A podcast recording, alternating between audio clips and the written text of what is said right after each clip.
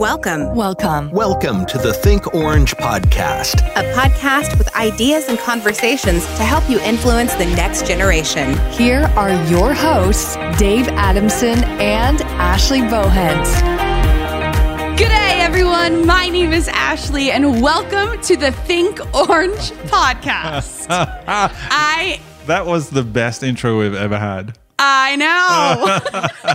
Usually that's where I would introduce you, and you didn't even introduce me. I know. I was so, you know, So excited. I was so focused on doing it right. I forgot to tell everyone that my lovely co host, my fantastic co host, Dave Adamson, is sitting across the table from me. Dave, how are you doing today? I am fantastic. Thank you for asking. Uh, so weird to have you uh, do the intro here, but that was good. Great job. I'm really, that was good, bud. Thank you. On a scale of one to 10. Oh, 17. Thank you. 17. Yes, it's episode 78, and I'm doing really good because it's two days after my birthday. and one week before Christmas. Yeah, see, that's what always happens on your birthday's in late December. People step over your birthday and go straight to Christmas. So I mean, thanks don't get me wrong, Dave. You know what? No, no, you know what? Thanks for just bringing up all these repressed memories of missing out on birthdays growing up. Dave, I've got something for you. Go. Happy birthday to you. What's that? Kidding. Happy birthday to you. Happy birthday, dear Dave. Happy birthday to you. Do you know that if you do that Not like in a room, Yes. everybody starts singing the last line. yes, line? because everybody goes with it. ends But it faster. thanks for not even giving me the the full song. Wow, that's Dave. awkward. Uh, you know what I've noticed living in America? Americans sing "Happy Birthday" like it's a funeral song. Happy birthday It's to so true. you. And whenever we're out at parties and things, everybody starts out happy. And I always go, happy birthday to because it's a celebration. Yeah. Why don't we sing it as a celebration here? I do. And you know the other thing. My whole life is a celebration. It uh, totally is. And you know the other thing we've noticed about birthday since we're on it, and since I can now just air all of my grievances. Tell us everything. It might not be Christmas. I think it's Festivus, and I, it's the airing of grievances. In Australia, once Happy Birthday has been sung, everybody goes. Somebody goes hip hip, and everybody goes hooray! Uh-huh. Hip hip! Hooray! So it always happens at every party we're at. We sing Happy Birthday, Happy Birthday to you, and I go hip hip, and it's dead silence. I I would chime in, but just so you know, um, where I grew up, there's a second verse to Happy Birthday. No. so you'd have to wait until the second verse is over. Seriously? but apparently that's not normal because when I lived in Maryland for ten years, they didn't sing the second verse, so I'd be singing the second verse alone. What is the second verse of Happy Birthday? May the dear Lord bless you. That's not real. May the dear Lord bless. Yeah, That that's is serious. not real. I'm serious. I grew up in Cleveland, Ohio. We did that. That is incredible. Well, Ash, it is exactly seven days until Christmas. If you're listening to this podcast on the day it came out, what have you got planned for this Yuletide season? Well, you know what, Dave? I actually have a gift for all of our listeners. Oh, what is it? I have made a Spotify playlist Woo! of all of my favorite Christmas songs. Oh my gosh, what's it called? Is it called Chris Mash? Chris Mash? I'm not that creative. What, what did you call it? It was um, Christmas with Ashley. If you ever do a Christmas album, that's what it should be called. Christmas with Ashley. Christmas and with it's Ashley. all the best. So you can go ahead and uh, look in the show notes Yeah. at thinkorangepodcast.com or you can find it on the link in my profile on Instagram. Awesome. I'm going to go and check it. I'm tipping there's a lot of NSYNC. I'm tipping there's some Justin Bieber in there. You know what, Dave? Is there a Mariah Carey song? You know what, Dave? I'm gonna let you listen to the whole thing, and what I'd like you to do is document your your Christmas spirit Okay. throughout. Done. I will. I, I promise you, I will listen to it. Can I leave a review? Please. I will leave a review. Uh, that's going to be on our go-to Christmas list this year. you know what we should do? What should we do? You should make Christmas with Dave playlist, and Okay. we should have our listeners vote We have between pl- which Christmas playlist is the best. Done. All right. So I'm going to call mine a very Aussie Christmas, Oh, I love that. and yours is called Christmas, Christmas with with Ashley. Ash. Wow. So what we, what you need to do is look up on Spotify, look up on Apple Music, a very Aussie Christmas and Christmas with Ash, and we want you to vote and see who's comes out the winner. Boom. We're not competitive at all, are we? No.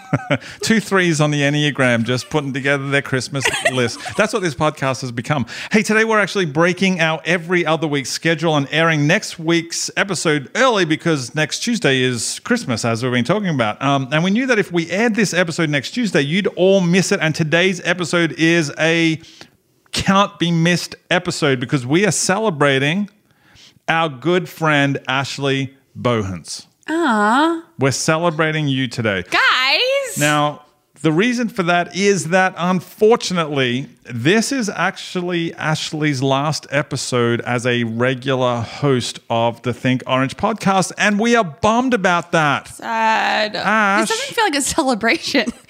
I'm sad. Well, I'm sad as well, but we are going to celebrate you because you're still here now. And while you're not going to be a regular part of the show, you're, you're here right now. We think that that's a cause for celebration. Oh, I love it. Thank you, Dave. I feel very honored. But I do want to say um, if you're wondering why, there's a lot of projects that I'm working on um, that I'm not, I can't actually talk about just yet. But Secret. it's taking a lot of my time. I'm traveling so much. And so I feel like I'm not able to be here regularly, and that's not really fair to you guys. Um, and so I, uh, I hope they find somebody who can, you know, put up with you. Dave. wow. Wow. That Just escalated. kidding. Have so much fun with you, Dave. Well, Ash, we are just so happy to see you spread your wings and fly. Oh my gosh, I believe I can fly. She went with it. I'm so happy you did. Hey, and I'm so happy you did because today I want to. Here's the thing everybody who's listening, welcome to the best of Ashley Bohens. Oh no. That's what this episode is about. You're going to hear clips of some of the incredible things that Ashley has added to make this Think Orange podcast all that it is. So there's going to be singing, there's going to be laughing. That's the thing that I don't know how I'm going to live without, Ash. That I have that not heard this have. yet.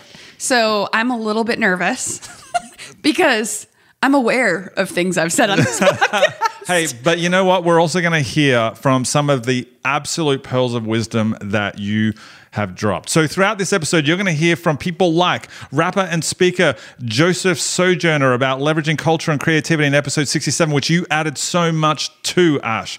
You're going to hear from Leslie Bolser, creative director for Core Essentials, about helping local schools win in episode 73. Do you remember that one? That was a good episode. Loved You're going to hear from author, speaker, radio host Sam Collier and Christian rapper Tedashii about finding your voice.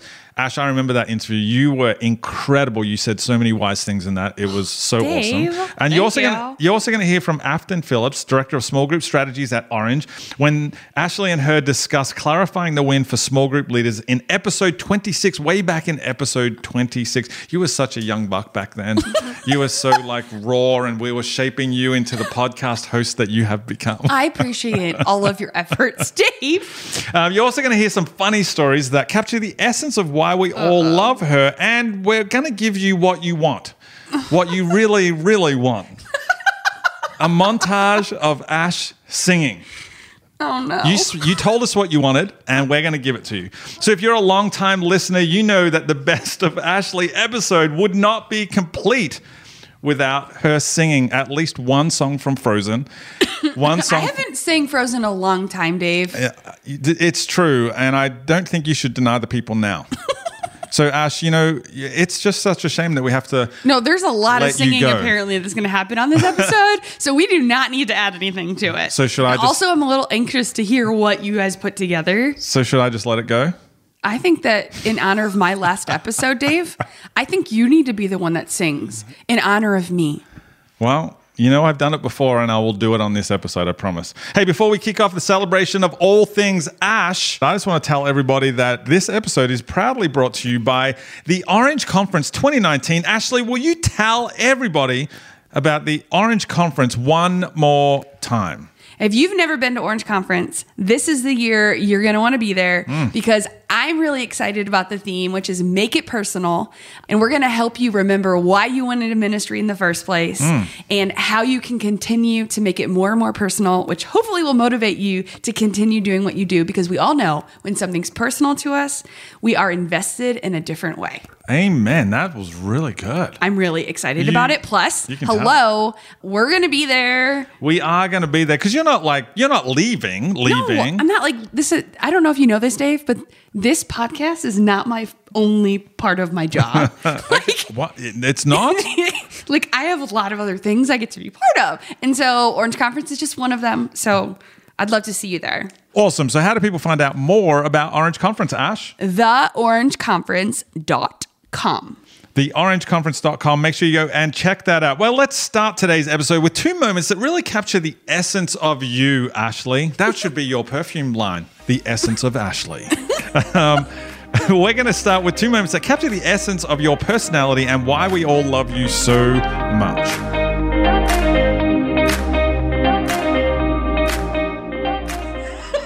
That I, I can see this is going to be a great interview just from the sound of your voice. Do you, Right? Do you ever sing any Barry White? Who? Um, I can't say that I ever have. Let's just call out the fact that when I said that to you, Ashley's question was who. He, I don't she doesn't know, who Barry White, is.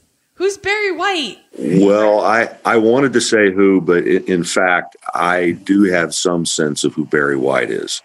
That's because Terry, you and I must be more in the same age bracket. He was a he's a singer from like the seventies who was known for having a very deep voice. Oh, that's nice. Yeah, wow. Well, listen, I have just been excited to tell you this story because it feels like a dream come true. I was at the Atlanta airport picking up a friend who was going to be coming in town to visit, and I was in the Starbucks mm-hmm. in line. I'm out looking at my At the phone. Atlanta airport, Starbucks at Atlanta airport. yes, Okay. Starbucks at Atlanta airport. busiest airport in the world. Yeah, it is. Like legit. Legit. So probably the busiest Starbucks in the world. Well, they have one every five feet. I feel. okay, so but you're in this extremely busy place, I- packed Starbucks. yes, I'm in line and I'm looking at my phone because there's several people in front of me. And while I'm waiting in line, the song Killing Me Softly starts playing on their radio Killing in, Me in Softly. Starbucks. Killing Me Softly. Do you know that song, Dave? Uh, yeah. Okay. It's really good. So, okay, this song is just like something you have to like respond to How does it go? in some way. Killing me softly with his song. Killing me softly. Wow, that's terrible. no, but that was fantastic. I was swaying over here. Well, let me tell you about swaying, Dave. Okay. So I'm starting to sway in line because like No. that mu- that song just moves you. Of course. So then I notice like everybody in the whole Starbucks is swaying, but nobody's like paying attention. They're everyone's in their own world. Yeah. But the, the only thing unifying all of us is that like we're all swaying to the music. Even the baristas, everybody working at Starbucks. I love this. So then the, the words of the song start coming on, right? Right. And like all of a sudden you hear like little whispers of like people are singing quietly to themselves. and I'm like all of a sudden so excited because I'm like, everybody's singing and swaying. This is so sweet. But then everyone realizes everyone's singing. So we all start singing louder. That is fantastic. No, it was like an organic flash mob happening in Starbucks. and so the funniest part was there was, so we're singing loud and the baristas are dancing and singing. It was fantastic. Everyone in that Everybody's in unison. I don't even know how that many people can be in a good mood in the Atlanta airport, but they were. and the best part is, is in front of me there was a mom and her high school daughter, and behind me was a mom and her high school daughter. And you see both of the daughters be like, "Mom, stop singing!" Like they're like so embarrassed of their mom, and their moms turn to me and they're like, "My daughter keeps telling me I shouldn't sing to this," and I was like, "Oh, girls." Listen, this is a song that you ha- you just have to not care what people think, and you've got to move and sing it out loud. And the moms are like, "See, And see, I- very funny." So I don't know why, but I'm picturing. Do you, do you remember that movie uh, Ferris Bueller's Day Off when they do the street parade and there's people flipping and people come in dancing and swaying in exact unison? That's what I'm expect. That's what I'm picturing in my head right now. I was picturing High School Musical. and and I'm picturing you standing on top of like a table or something and just belting out, you know, that really high harmony part. Oh, thank that- you. I, I'm what- so grateful that you think I could do something like that. But I do have to say that like everybody who wasn't in the Starbucks was like stopping, turning, and looking in the Starbucks. Like they were missing out, which they were. See, and then I've now I'm picturing as soon as the song ended, like all these people stopped out the front are, are applauding you. Pretty much. Yeah, basically that's what happened. Hey, I know in that song there's a. I'm pretty. Sh- did you tell K Daddy this story because I'm sure when I walked into the bunker today that he was humming something, and, and I could be wrong. I, I was talking to him about it earlier. because there's a big humming. There's a, like a humming part in that song, right?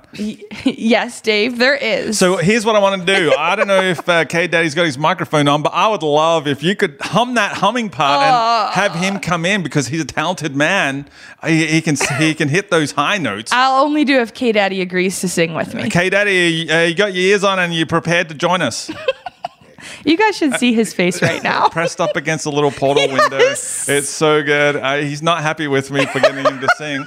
But But I'm happy. Go give it a give it a run. Go. Okay, it goes something like, and this was the, the volume was loud at this point in the song in the Starbucks. It was, whoa, whoa, whoa, la la la la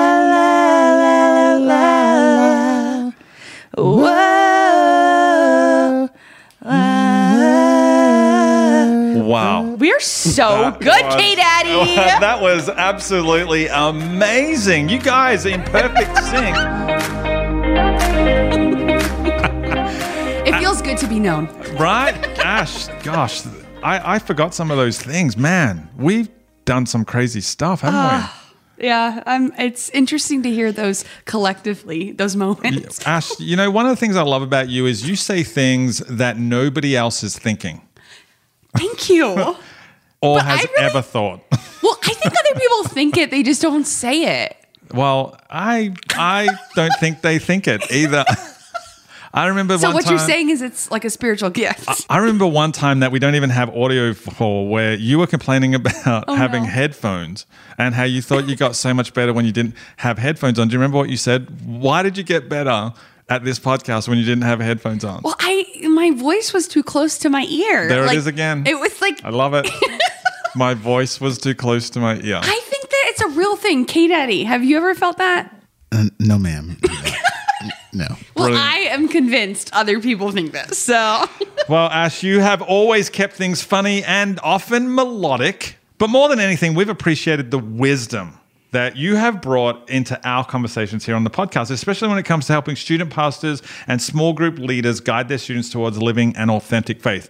Uh, and, and I just want to add to that, not just group leaders and not just student pastors, but parents as well. As a dad, the wisdom that you have shared is I've taken a note of and, and I've used that in my own parenting many, many times. So now we're going to do a best of great conversations with Ashley. There is not one mature Christian that wants to see the church that they love die. That mm. that is the reality that I tell so many leaders to say, hey, believe this to be true.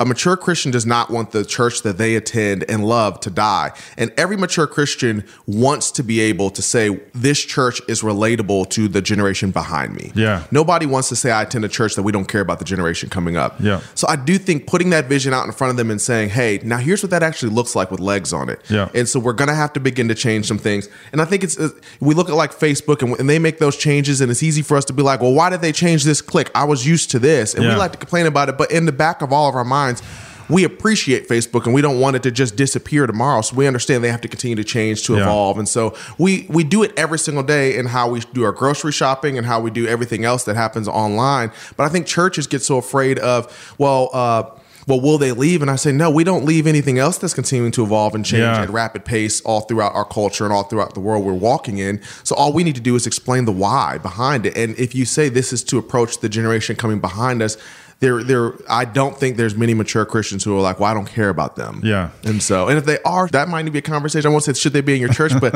you need to probably have a conversation with them anyway. Yeah, yeah. And I think like when you think about having five different generations in a trying That's to lead a church, uh, and, and you know every generation behind you is a reaction to the generation in front of them, and so that means they have different values. Mm. And I know like the latest research coming out right now about Gen Z, which is anyone that's really 18 and younger, is what they're saying, is that they're placing higher value on like education mm. and financial independence than any other generation before them. Mm-hmm. And I think what I see oftentimes is like the the different generations think something's wrong with the other generation because mm. they're not valuing the same thing. Yeah. So like mm. I mean Sojo, we're both millennials, right? Mm-hmm. And how long have people talked about the millennial generation and all the things wrong with our mm-hmm. generation? I mean, I think to myself like Yeah. how about we're just different and it's okay. Like okay. we're just valuing something different and the research that's coming out about Gen Z, it's the same thing. And so instead of churches who are maybe led by someone in an older generation, instead of looking at Gen Z saying, "Oh, this is all the stuff that's wrong with them. We have to teach them how to value something different. Mm-hmm. Figure out what they value so that it becomes a church that they love and that they're going to lead one day." Yes.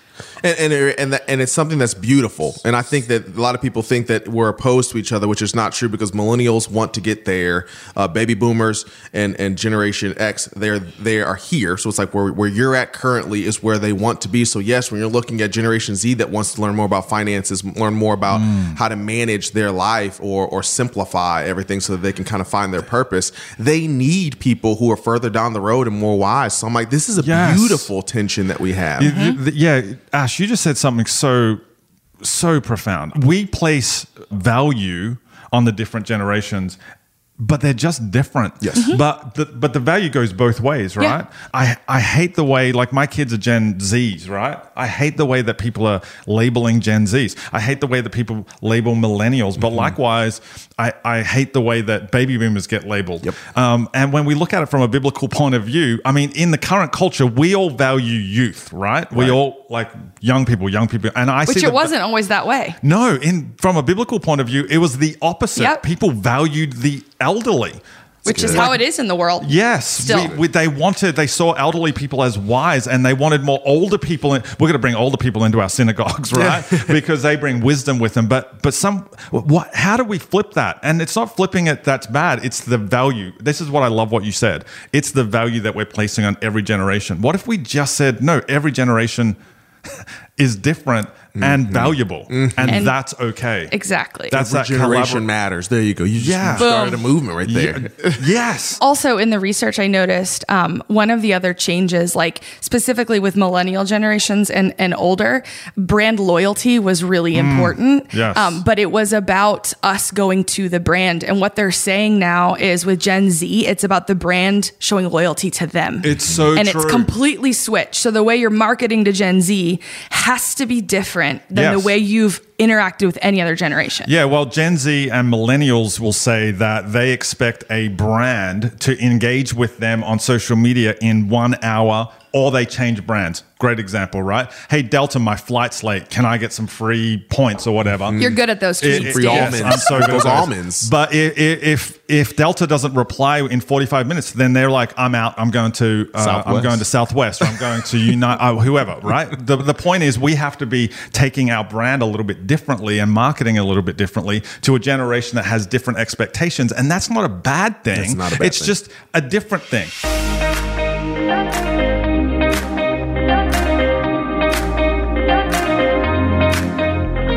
All right, well, I'm sitting here in the orange bunker with Leslie. Thank you so much for being on this podcast. Yeah, I'm glad to be here. Thanks for having me. And I'm so honored to be the one doing this interview because I have a special place in my heart for the public schools, and this is going to be a very exciting conversation. I'm excited too. So I have been looking forward to asking you these questions. I um, we have a lot of church leaders who are listening, um, and maybe even some leaders in the school system. And I would love to start off by hearing you talk about like what would be the benefit for both sides, all sides, and our kids, if the schools and the churches would start to partner together more. yeah, absolutely. I think maybe the first thing to do would be to step back even a little bit from that question Awesome. and to think about before any church person professional church person especially um, decides to work with their public school or partner with their school it really helps to start out by clarifying what is a win and probably for the school first. So identifying you know schools are, are heavy into metrics and data and measuring outcomes. Uh, so finding out what your school deems important and how they measure that whether it's academics, behavior, culture, character education, those sorts of things. Finding out how they measure those and then um, how you kind of in your mind thinking of how you might impact those. And then understanding really specifically what your church win is in your job or in your specific role. I mean, obviously, the church mission is going to be involved in that, and Right. probably the Great Commission is involved in that. but really specifically, what do the people who lead you expect from you or your group that you're working with? And then the question you have to ask yourself is, do those intersect? Mhm. Is there a way that those that the win for the school and the win for the church intersect at all? And then the second question you ask yourself is, does that matter to me? Right. Can it just be a win for the school and not necessarily be an outcome based win for the church? Can we just work with kids in schools because we love them? Um, or does it have to have some you know return on investment for us as well and that's a really big question to ask yourself first uh, because if you don't go in with that mindset that it's either a win or a win-win and, and it's clearly defined Right. then you you really can set yourself up for some frustration and some disappointment and, and ultimately you can um, really let down the school in the partnership you're hoping to create yeah i know it's That stuff is amazing. Big, big stuff. Yeah, I love so, that. And if you think about it in terms of in terms of our community. Where you live, the public schools are incredibly important. Even if you don't send your kids there, Yeah. or grandkids, or have kids, particularly that you know or live in your house that go there, Mm-hmm. the the quality of the schools and the state of the schools determines the economic vitality of the community. There's a reason on realty websites that they list the school district Mm. along with where you want to purchase your house because it matters. It's important. Yes. Uh, and- and so we know it matters. Sports teams and arts organizations in the schools matter because that's where people gather, that's where Mhm. they go.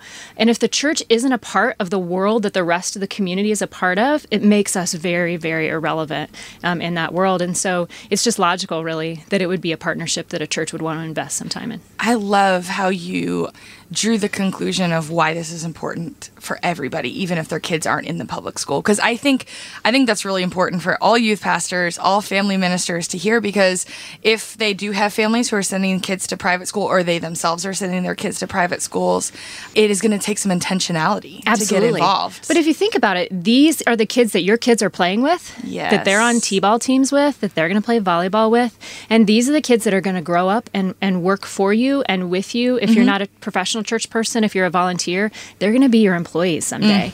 And if you want them to come into your workplace and to treat people a certain way and to to have the same values or the same virtuous behaviors that you have, Mhm.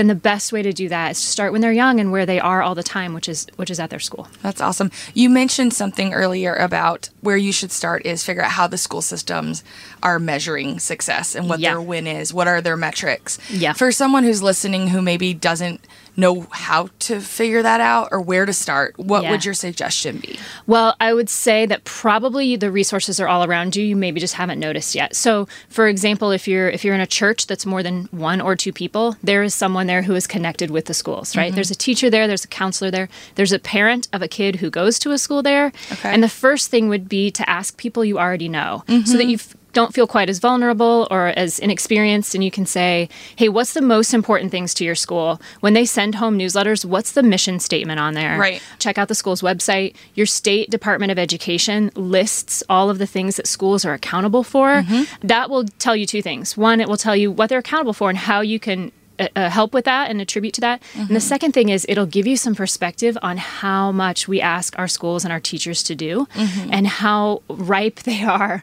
for having someone come alongside them and say, I'm with you, I'm behind you. How can we be a part of this? Right. Um, because it's really, we ask an awful lot of the people that we put in those school buildings every day. You know, listening to you say that, I, I couldn't help but take myself back to when I was a school teacher in the Yeah. public schools in Maryland.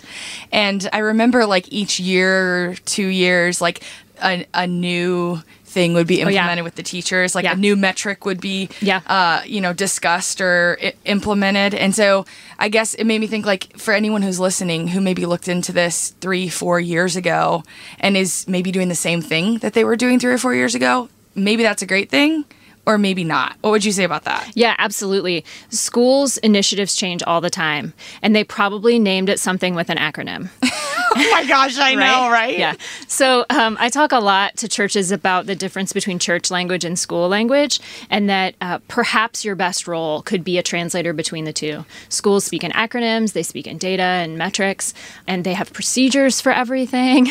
And, and churches really don't use that language quite as much, especially churches who are familiar with Orange Challenge, Right. who use a lot of uh, Reggie's messaging, they tend to use a different kind of language. We say things like love on and leverage influence, which in our lives and in the church context are so meaningful. But if you went to a school and you said a sentence like, we just want to come and love on kids so we can leverage influence, Creeper. you would scare the crap out of them, right? You can't do that. So, so understanding that saying I'm going to bring six uh, background checked volunteers to come help at your football games on Friday nights is a totally different sentence than I'm going to come and bring some people to love on kids to leverage influence, right? Ooh, so just knowing the language is another one of those first steps between how you can really create something that's meaningful and um, give the school confidence that you're going to be able to sustain this and follow through. And another benefit to that would probably be, you know, for a kid who, you know, their church and their school are speaking similar languages. I mean, rather than competing at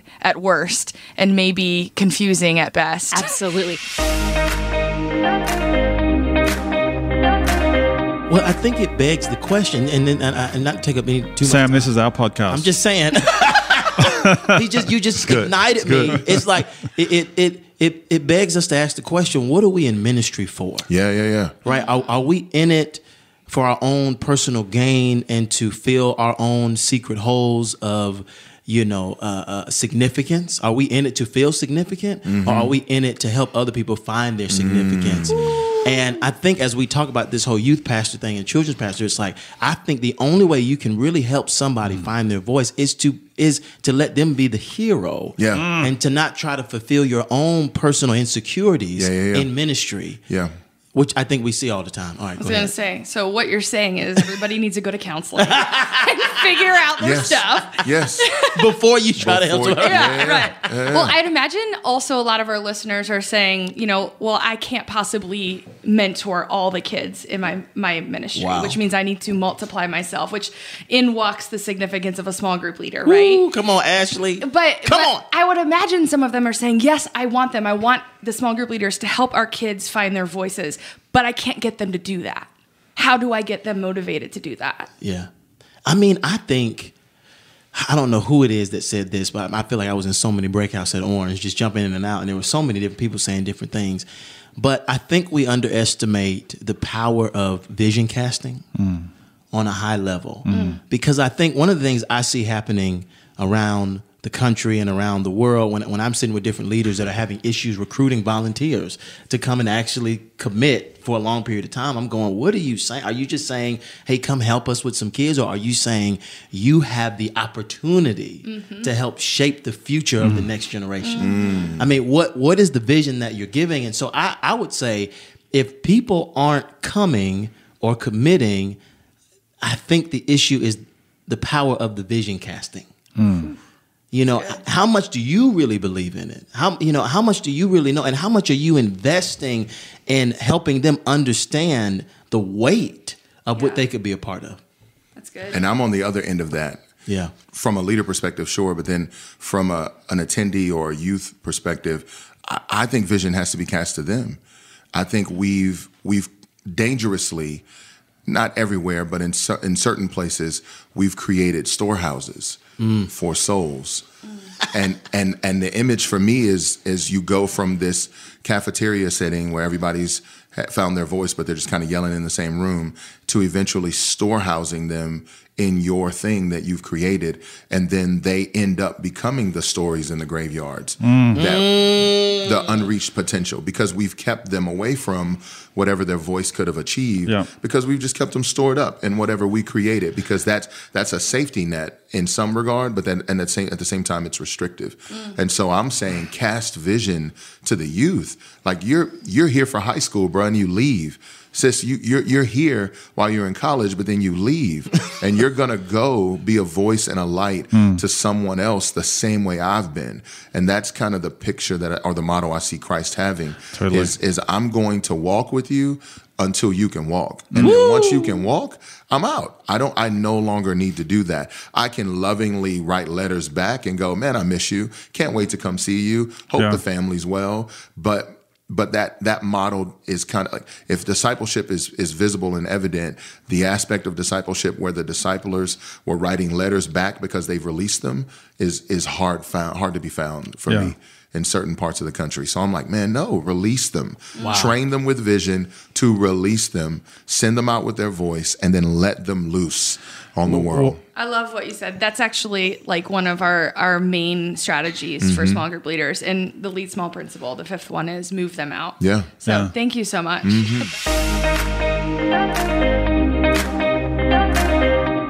So, sitting with me right now in the Think Orange bunker is the one and only Afton. Like Beyonce, Afton, she only has one name, she only needs right. one name. Afton, you are the lead small director at Orange. For people who don't know, what does that mean? Uh, that means I'm in charge of all of the small group leader resources that Orange puts out. Okay, and then uh, sitting across from me also is the lovely. Oh my gosh! Like, th- is this the first time we've interviewed each other? This is. Do you even know how to do this? I don't know. You all recognize this vo- voice. Tell us who you are. I want them to guess. It's me, guys. Ashley. Well, it's so good to have you here. Thank you. It's And I so lo- good to be I here. love that I get to interview you rather than just talk alongside you. Yes, I. This will be very interesting. Now, but you're here because you have uh, a ton of ministry experience working with middle schoolers and and leading people who lead small groups. So uh, this is this is really good. I think you guys are going to add so much today. So you know, as we just said, Chef was clarifying the win for small group leaders. I want to know what does that mean to you guys? Um, I would say the the win for a small group leader is if they are consistently showing up in the lives of a few kids over time, and they really are investing, encouraging, and kind of like engaging a few kids in authentic faith. Mm. Um, and if they're doing that, for me, like the key word is consistently, um, because you can't be a small group leader if you're not showing up consistently. If you're showing up once a month or even every other Well, week, you can be, just not a great one. right. Your That's title might be small group leader, but the real win is being there every week for your kids. Yes. Would you agree? Yeah, Ashley? absolutely. Yeah. Mhm. Any anything you would add from your years of ministry experience? Yeah, I think the win for a small group leader is being there when they need you. And I think also the win for a small group leader is not to help students recite the information they just heard, but to apply it. Yeah, that's really good. So when when a church sets small group leaders up for success, what does that look like? What what are the benefits of that? How do they go about doing that?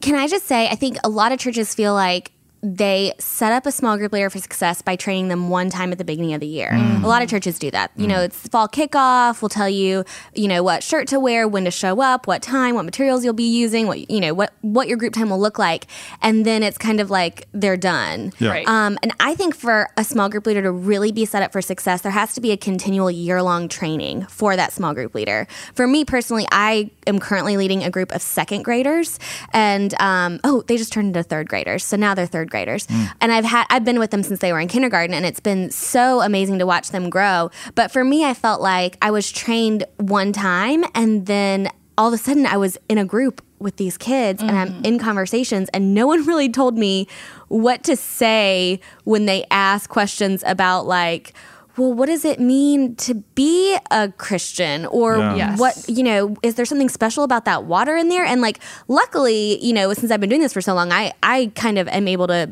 answer genuinely. And but I, I always feel for those small group leaders that are like oh i don't know if i've ever really had to have this conversation with someone who's such a concrete thinker. And what kind of words do i use? And what kind of phrases should i not and not use? Yeah. um, especially when you're talking about things like um, you know, becoming a Christian. I think for elementary leaders, a lot of times you hear the phrase like, well, okay, that's when you ask Jesus into your heart. Yeah. And for for kids that are such concrete thinkers, they're they're thinking literally everything you say. So they're like, Jesus is going to come into my actual heart inside of me and live there with like his suitcase and his Keurig. Yeah. And no, like you kind of have to be like, uh, like you, and and it's not wrong to say that. You know, it's a phrase that's used so often in church. But I think if someone was able to say, "Hey, Afton, you're leading a group of third graders, Yeah. and just so you know, here's where they are developmentally. Here's some ways to talk about faith. Here's some ways to talk about salvation in a way that they'll understand where they are right now." Yeah. Um, I think that's like the most helpful thing a church can do. I agree. Is to give small group leaders really great words to say, really great information about the phase they're working with. Yeah, and in addition to the big conversations like salvation and baptism, I think it's so important for church leaders to set small group leaders up with what we're talking about this week specifically, and this is what you can anticipate is going to happen in your group. Mm. These are several different ways that kids could respond, and here's how you can navigate those responses. Yeah. Because I think the worst thing that can happen is they try to respond in the wrong way, or they try to answer a question that they don't know the answer to, or they developmentally don't know how to talk to a kid about it. And then the kid either doesn't understand it, believes a lie, or never wants to ask again. Yeah. Yeah, we, we. I think sometimes would this be fair from both of your experience that sometimes churches get to the point of, hey, we've got this many kids, we need this many small group leaders. Well, we've hit that number, we've got the right number of small group leaders, so we're done. Would you find a lot of churches think that way? I don't even know a church that would say they're done recruiting small group leaders. I feel like everybody's always recruiting small group leaders. I feel like it's the the volunteer position you never have enough of, and you Yeah. never should stop recruiting because you never know whose life circumstance is going to change. And what I'm hearing is you also should never stop training. Yes. Training is such a big piece of it because what's even better than recruiting small group leaders is retaining small group leaders. Mm. It's so much harder to train a brand new small group leader from scratch than it is to retain a small group leader for years and years and years. And part of what makes a small group leader stick is training them and setting them up to win. Um, so when you're able to like, f- you know, help train them and give them the resources they need so that they're like, hey, I really know how to do this. I've got a handle on it. I feel like I'm making a difference and doing something significant. They'll carry over year to year. And then you can still keep recruiting, but you've still got like this solid core of volunteers Mhm. that you can really count on. Yeah. When, when, a, when a small group leader gets stuck with a question that they don't feel capable of answering, they're not likely to stick around, right? Yeah, or I mean, even giving the small group leader permission to say, in our ministry, it's okay to say, I don't know. Yeah. I think a lot of small group leaders feel like they're failing if they have to say, I don't know, mm. or if they make an answer up. And for a ministry to say, hey, we know your your kids are going to ask you questions, especially especially middle schoolers are going to be like, hey, what what about the dinosaurs? Where are those in the Bible? Good And, question. I mean, I remember asking that when I was in middle school, and I remember my small group leader looking at me like, why are you asking this? By the way, she quit.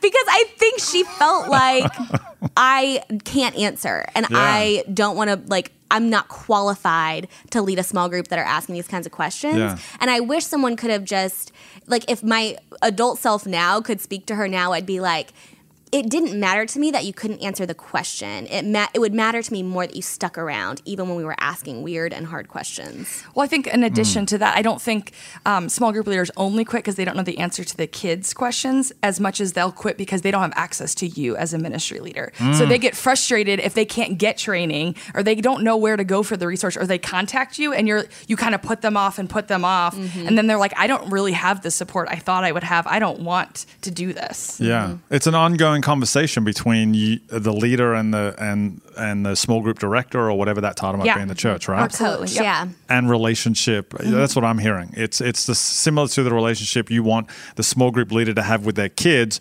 You kind of need to have that relation, ongoing relationship with the people who are reporting to you. Correct? Yes. Yeah, we would even say like structure your staff, whether it's hmm. volunteer staff or paid staff, the Yeah. way you would vol- structure your small group leaders and kids. Yeah. So, you know, we would say depending on the age group, maybe 10 kids is the max per Mhm. small group leader. We would say the same thing for how many small group leaders are in the care of a staff member or a coach. Um, we, we refer to them as coaches, they're volunteer positions, but um, one coach basically is equipping and training and in constant communication with the 10 small group leaders that they lead. And the staff member is leading the coaches. That's right. Yeah, yeah. Hey, this is awesome stuff. Uh, but before we move on, I do want to know for the person who's out there listening to this in their car right now, and some kid has just literally asked them the question about dinosaurs in the Bible. What i- what is what's the answer you guys give? That is a really good question. I've been wondering the same thing. You should you should find out and tell me. Hang on, is that your answer to me, or is that the is that the example? I would literally say that to a kid like, Really? can you research that and tell me because I've been wondering the same question. It's such a good question. And then they feel empowered and then they can tell me.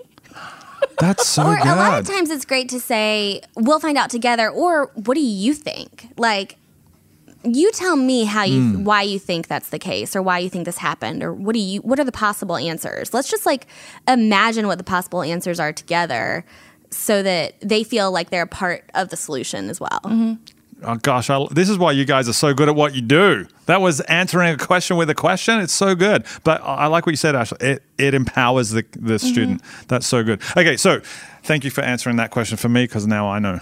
Well, and there are some questions like that that there's not always black and white answers to. Yeah. Yeah. And I mean, I that's why I'm like kind of laughing, like, oh, well, what do I say? Because I don't know. I don't know the answer. I don't know why there's not dinosaurs in the Bible. I don't know why. And there are, but there are answers to their questions that are really genuinely.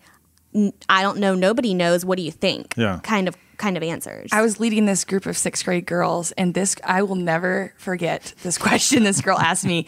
And she, so we're all talking, and and she goes, "Wait, wait, wait. So I don't get it. Like in heaven, if everybody's like happy and they all like believe in God, and there's no sickness and no disease and whatever, like why was Satan so unhappy then?" Wow. And I was like, I have never thought of that question. I just believed it because I was told it as a kid and I never went back to revisit it. But to her, she was like, well, if Satan was in heaven at one point, why was he so unhappy? that kid needs to become a theologian. I know. I was like, great question. Don't have an answer, but I will wonder this forever. But I think like that's such a great example of like how you can teach kids and students to like play with the Bible and like have an open dialogue about stuff because as you grow older into adulthood and your faith you have questions like that. Yeah. And if you grew up in a church or in, in a, a Sunday school model where those kinds of questions are shut down Mm. and not encouraged, and like, you know, like this is a fascinating, creative, you know, Mm. God that we serve, He's going to have fascinating and creative, you know, answers to our questions. They grow up and, and think that it's not okay to ask those Right. kinds of questions. And what better way to teach a kid or a student that it's okay to wonder about God Yeah. than to wonder with them? Yeah. That's so That's good. good. I'm loving just so listening to you guys talk about your I own just need to little- pause this podcast so I can tweet what Ashley said really quick. I know, right? Happens all the time when she's hosting as well. it's it's so true. I don't know if that's true because I listen to the podcast and mo- is, isn't she singing for like 90% of most podcasts? Thank you so much for noticing. I, I don't know if you noticed, but on my bios on all my social media platforms, I'm the lead vocalist of the Think Orange podcast. It's so true.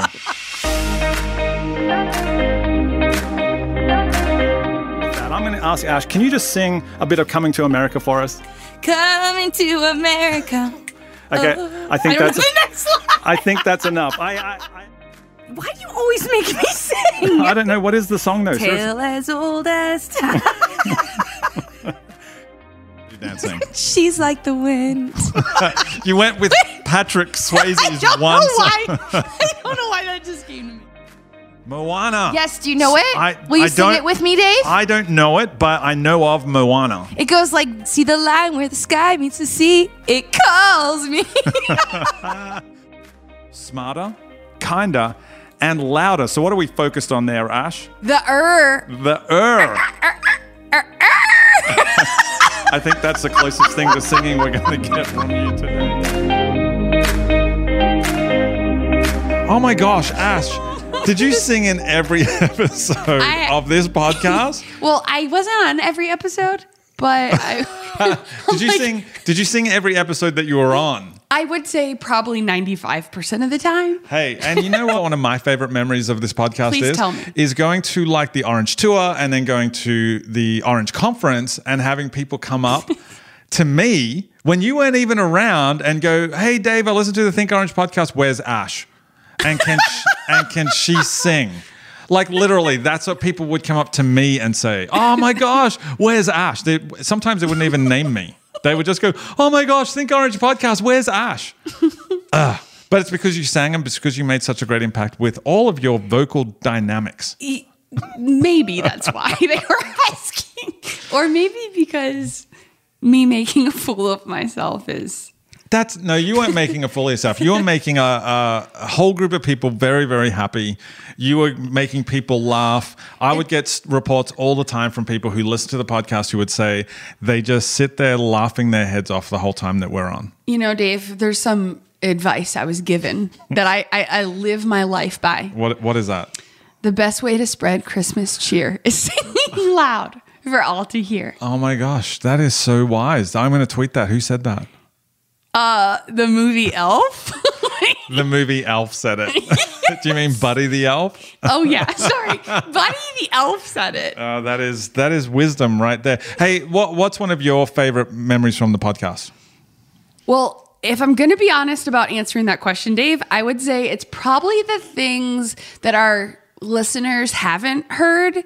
Like, I, I'm not just saying this to like be cliche, but we have a really fun team and Uh-huh. recording is so fun. And I cannot, like, the times where you like storm out of the bunker, um, I laugh so hard and I'm like exhausted for the rest of the day after we record. Not because I'm like, you know, all serious and heavy. It's like I've laughed so hard, I don't have enough oxygen in my body to get through the rest of the day.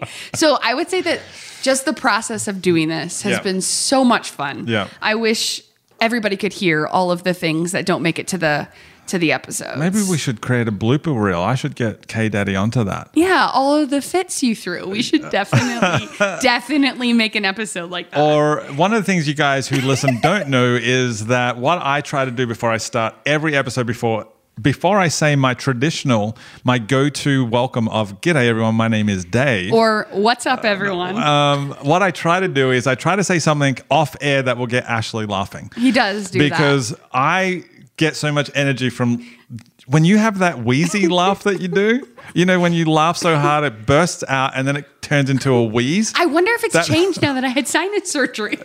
Oh, you got to tell us because I've got you on my ringtone. Whenever you call, it's you laughing. no. yeah. Oh my god. So you got to if Feels good if, to be known. If it's changed, you've got to let me know. um, so yes, those off-air moments are some of my favorite as well. I really uh, have enjoyed hanging out with you. I'm so looking forward to the fact that you're going to come back. You're going to be a regular, right? yeah. In the bunker. Well, not a regular, but I'll be around. You know. And so I would like to right now just unveil the big portrait that we have had done of you uh, in oils. Um, please, please. in watercolor. Uh, it's right up there, and we're taking the we're taking the we're taking the curtain off it right now. Ash, there it is, the big reveal. What do you think? Wow, it's it's huge. It's from the floor to the ceiling. Well, you know, we wanted to capture your personality, and so we had to. I am forever It's more of a mural. in the bunker with you and whoever takes my spot. It is more of a mural than anything else. Hey, Ash, um, I know that you've got so much on. Uh, well, how can people keep up with you? Because you are such a staple now in people's weeks. I know they will want to follow you and keep up to date with everything that's going on. Where can they Where can they catch you? You can find me on the Rethinking Youth Ministry podcast. Mhm. All things XP3 middle school, whether we're doing, you know, a Facebook Live or curriculum videos or whatever it is. Um, obviously, you can find me on all social media platforms. You can follow Carry117, which is the ministry I help run in Ethiopia. Yeah. And my website, ashleybohens.com. You can send me a message. Okay, okay. Now I'm, I'm gonna interject here. Oh, K Daddy. And uh, In the house. seeing as that I don't really say much that often, but his little face is pressed up to the portal window. but he's got his Britney headphones Spears. on and his voice And- close to his ears. And his Britney Spears microphone. yes. What's up? So anyway, I just want to say how much we have appreciated you um, being a part of the podcast here, and how wonderful it has been to work with you. Aw. You have Daddy. a certain amount of life and joy, like Dave was saying, that you bring to the bring to each and every podcast we do, and and even off the air when we're just laughing and talking, it's really going it's really been something special. Mm. And um, so it's not, even though you're not going to be here all the time, it's still going to be like losing a family member. So Aw. just want you to know how much we appreciate you. Uh, we had a, a gift we were trying to get up with you and surprise you with, and uh, I think we were some of our technology issues. We will be. Uh, it's going to be a little behind schedule, but uh, there is going to be a Amazon gift c- a card for you, and it's going to show up in some of the emails and everything that's from the team and everything. So we just want you to know how much we appreciate you. Aw. And, Thank you, um, guys. want you. I'll just know you, you're all, you're always in our hearts, and we're in, you're in our prayers for everything and all your future endeavors. Thank you. Hold on. I need to come give you a hug. Aw. But seriously, though. Thank you. Well, look at this. So nice. so nice of you. We passed. K the- Daddy never talks that much. I feel so honored. Yeah, that, there's your gift right there. I know. Amazon gift card is a bonus after that. Guys, I feel so loved. Seriously, thank you. Good. You should. You should feel loved. Well, hey, Yeah. I do. I really do. So thank you guys so much for this episode. But I also want to say to all the people I've had amazing conversations with after certain episodes have released, I mean, those were also my favorite moments from this podcast. It wasn't necessarily just recording a podcast, it was everything that happened before, during, and after that wasn't necessarily on air. So many of you have reached out and and started conversations about the topics we talked about, and I feel like I was able to get to know you more, um, which is really cool because we're in this this orange bunker, and sometimes it feels so far away from like the reality of implementing some of this. So thank you for those conversations. Thank you for all the laughs and how many of you have come up to me and started singing your favorite song. It's like so cool.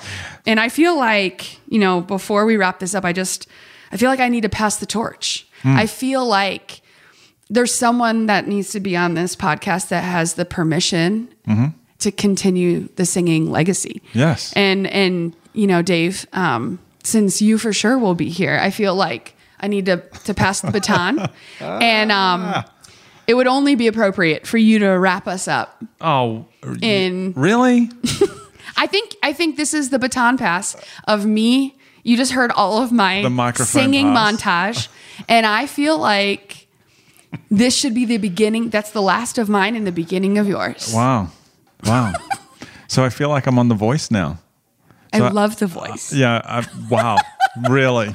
That's a shocker.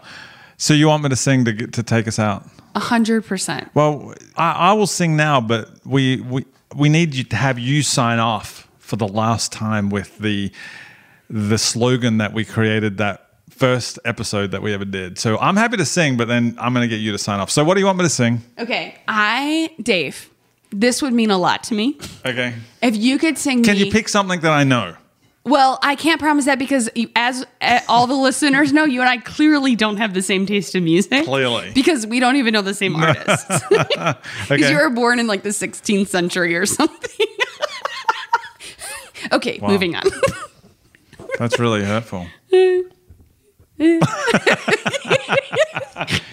Go, go, pick it. All right, I'm gonna. Okay, I'll give you a little bit of r- wiggle room here. Okay. If you can sing me one line Oh Lord. from any song No. off Taylor Swift's Reputation Why album, Taylor Swift? She's my favorite. Ah, I If you really can any one line I- of any song no on the album, Well, I don't know any songs off that album. if you can do this, if you can do this, you have three daughters. Come on, if you don't know this, mm mm mm mm.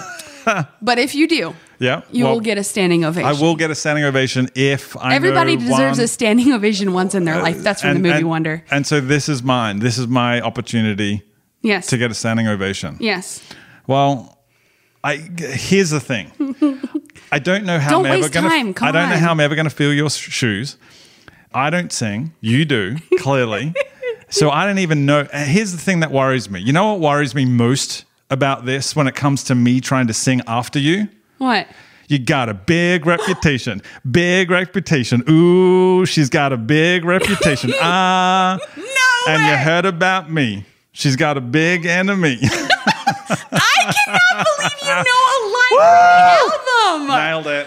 Oh my gosh, that just made my day. Thank you so much. Not only did I sing it, I worked it into the conversation. Did you Yeah. see that? And you had like the head thing And going, I had like the added head to thing it. going. I was clicking.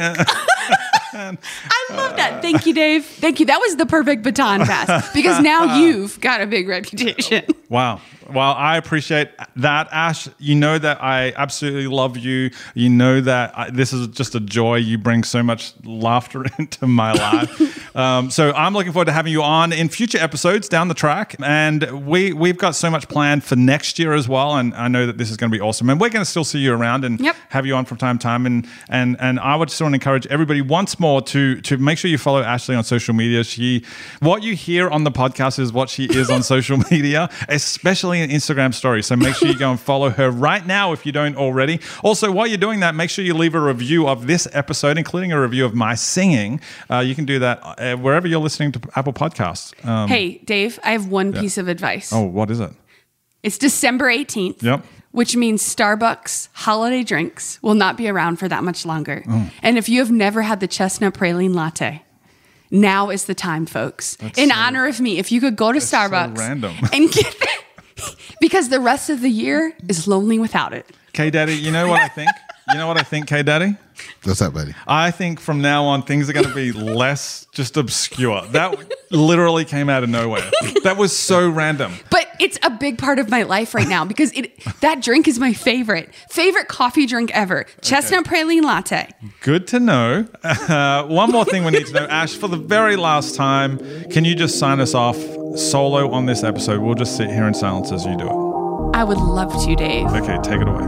Friends, when you think next generation, think orange. Thank you. Thank you. Thank you for listening to the Think Orange podcast. Join us next time for more ideas and conversations to help you influence the next generation. For more episodes and show notes, visit thinkorangepodcast.com.